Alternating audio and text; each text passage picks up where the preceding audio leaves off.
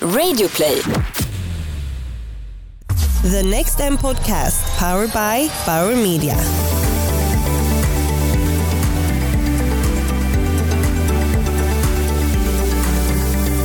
Välkommen till Next M's podcast som produceras tillsammans med Bauer Media. Jag heter Martin Hugosson och är VD på mediebyråkoncernen Group M.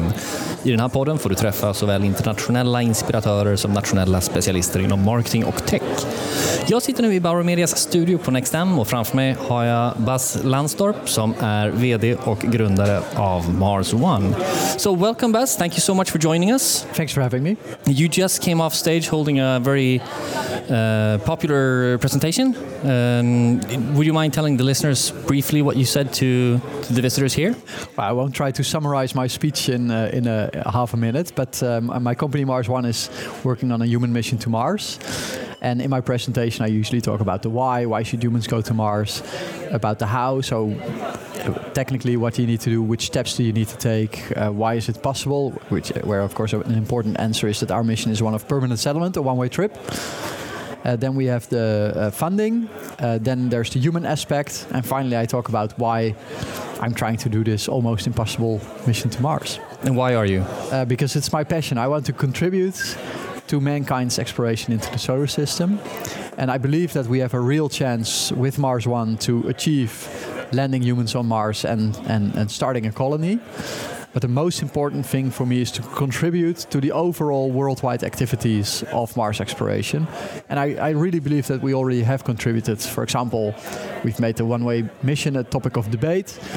Um, and uh, yeah, we've we've contributed to the big wave of uh, interest in Mars that is going on right now. So when you go to a social event or a, a dinner with friends, or you meet some new people in a social context, what's the, the first question you get? It's usually. Um, is it is it really possible to do this? Mhm. Um, and of course, seven years ago when we started Mars One, that was a diff- difficult question.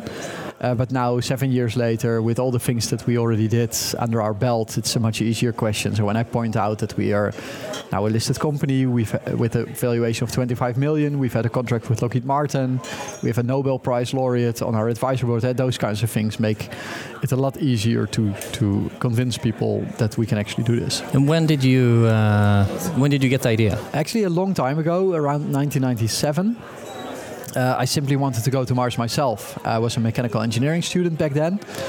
And um, I started designing my own mission. So I started really reading everything there is to read, old mission designs, The Case for Mars, a famous book by Robert Zubrin, the president of the Mars Society. And uh, it, when, whenever I was reading those things, I was in my mind already taking out every bit of technology or, or hardware uh, that was required for the return mission because I don't see any point in sending humans there on a return mission.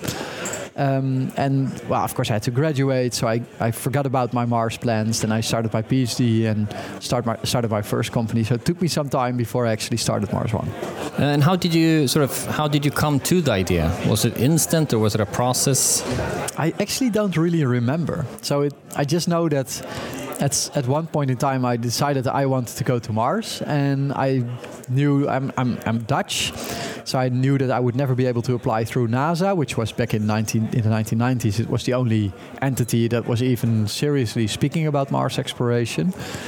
Uh, so I knew that if I wanted to go, I would have to do it myself. So I just started designing a mission almost almost for fun more than for anything serious. So you're saying that from the beginning and uh, throughout this, you you wanted to go to Mars. Do you still want to go? I do still want to go, uh, but I know that I won't be on any of the first missions because I'm completely unqualified. I'm stubborn, I'm impatient, I'm easily annoyed, which are all good s- skills for an entrepreneur, but they're terrible skills when you're in a small environment flying to Mars for seven months. When you're on the surface for two years before the second crew joins, then they're actually terrible skills. Uh, so we're really looking for Olympians in tolerance to be in that first mission. But maybe one day when Um, when there's a bigger settlement, when it's more a village than an outpost, uh, maybe then I can go and maybe I can bring my family uh, since I'm the CEO. Who knows? So is it 24 that will go the first? Uh, we have uh, four people going in 2032, and then every two years, additional teams. Uh, the number 24 is out of the hundreds people that are currently in our selection process. We want to hire up to six teams of four, so 24 people to start trading full time.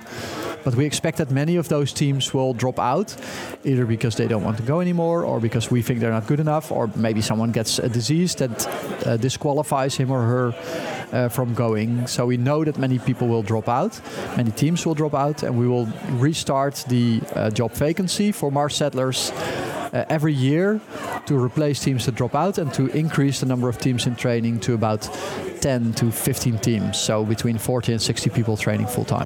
Okay. Uh, and you touched upon it, so you said tolerance is important, and I can imagine that. Yeah, tolerance, patience, te- really team team skills are the most important ones for going to Mars. Do you uh, cast the teams? I guess you do, so they complement each other work good together, the, the, the team of four? Yeah, absolutely. That's uh, that's the most important thing. They depend on each other with their lives, and we need people that that can deal with that. We need people that uh, they might have a fight, but at the end of the fight, they need to get out stronger as a team uh, those kinds of teams, uh, it's, it's what we're looking for. Has there been a difference in uh, the people applying and the people that you think can make it? Well, yes and no. I'm, I'm, I'm there. There have been people applying who I'm completely certain they were the wrong uh, type of personality for going to Mars. For example, I remember one video that I watched where a guy said, um, uh, "There's nothing left on this Earth for me. I might as well go to Mars." But it's obviously not the right motivation, and probably the planet is not the problem. Um, uh, but we also have people in our, uh, especially in our current 100 candidates. So we've narrowed down the 200,000 initial applications to 100 round three candidates. And there are some uh, people that I am convinced that they could be in one of the teams going to Mars. What type of motivation have you been looking for? Um, I think there, I, I, said that we had 200,000 applications, and I, I, think there were 200,000 different uh, reasons uh, for people to apply. But of course, what we're looking for is the explorer gene. So the same type of people that 100 years ago would have sold anything to go to uh, to Australia or to the United States or people who 50,000 years ago said, okay, we've been living here in this village in Africa uh, for as long as my ancestors can remember.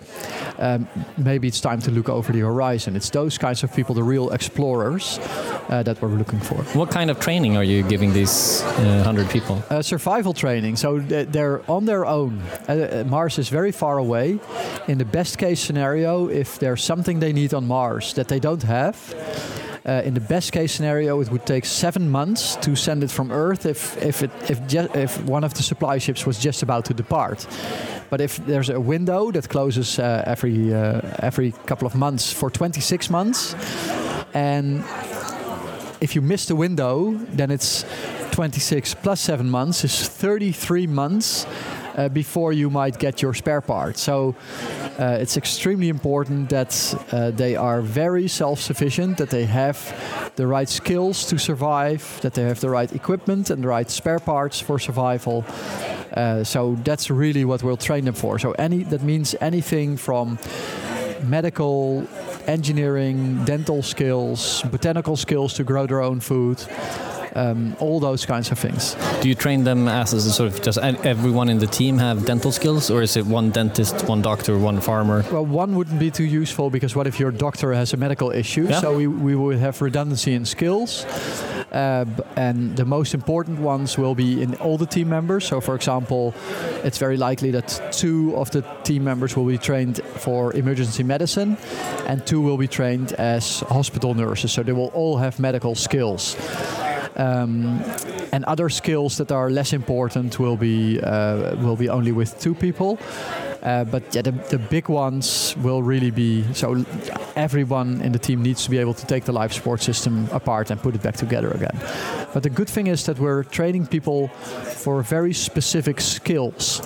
Uh, so we don't need an engineer that is able to design a new life support system.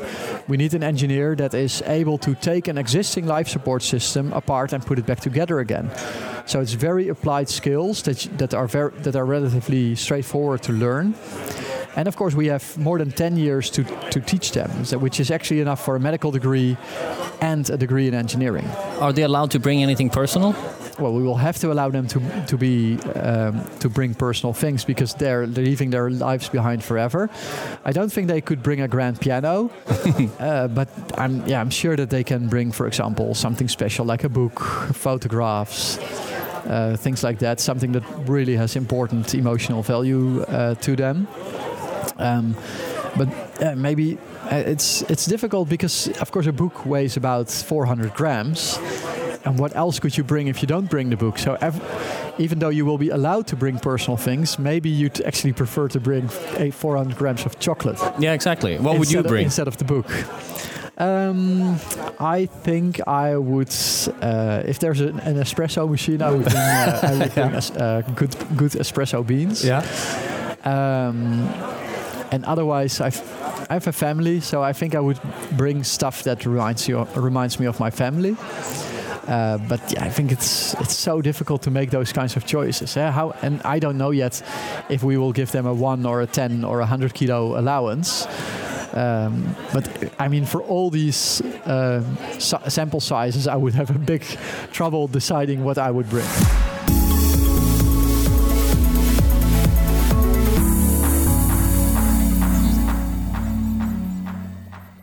So, what type of food will they have uh, access to once they're there?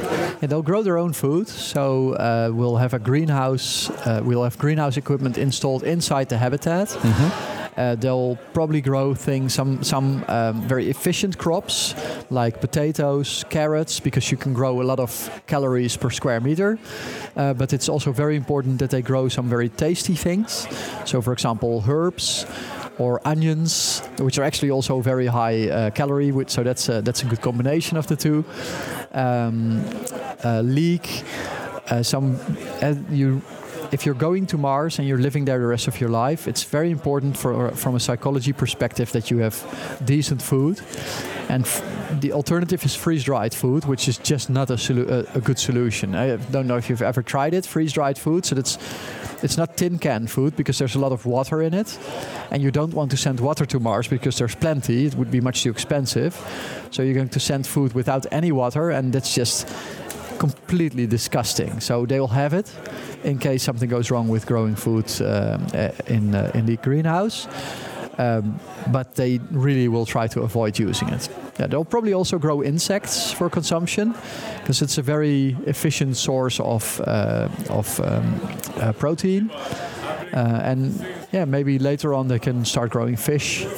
Maybe chicken. Chicken are uh, chickens are actually also very efficient, uh, but they the downside compared to insects is that they need good living conditions. While, whereas insects they'll actually grow in places where you don't want them to grow. Yeah. So that's much easier. What type of entertainment will they have access to, uh, maybe apart from maybe bringing a book? Uh, well, basically anything that you do indoors, uh, they can also do. But they won't be able to watch Netflix, I guess. Uh, they will be able to watch Netflix. Uh, it, it will just take a long time for uh, for them to request a movie. So they might want to think about what they want to see in the evening. Uh, but beyond that, it's it's fine. And even the internet will work uh, as long as they have local content. So, for example, if one of them wants to read the New York Times, then we can keep the New York Times up to date on the local server on Mars, and he could he can read it probably faster than you can read it at home.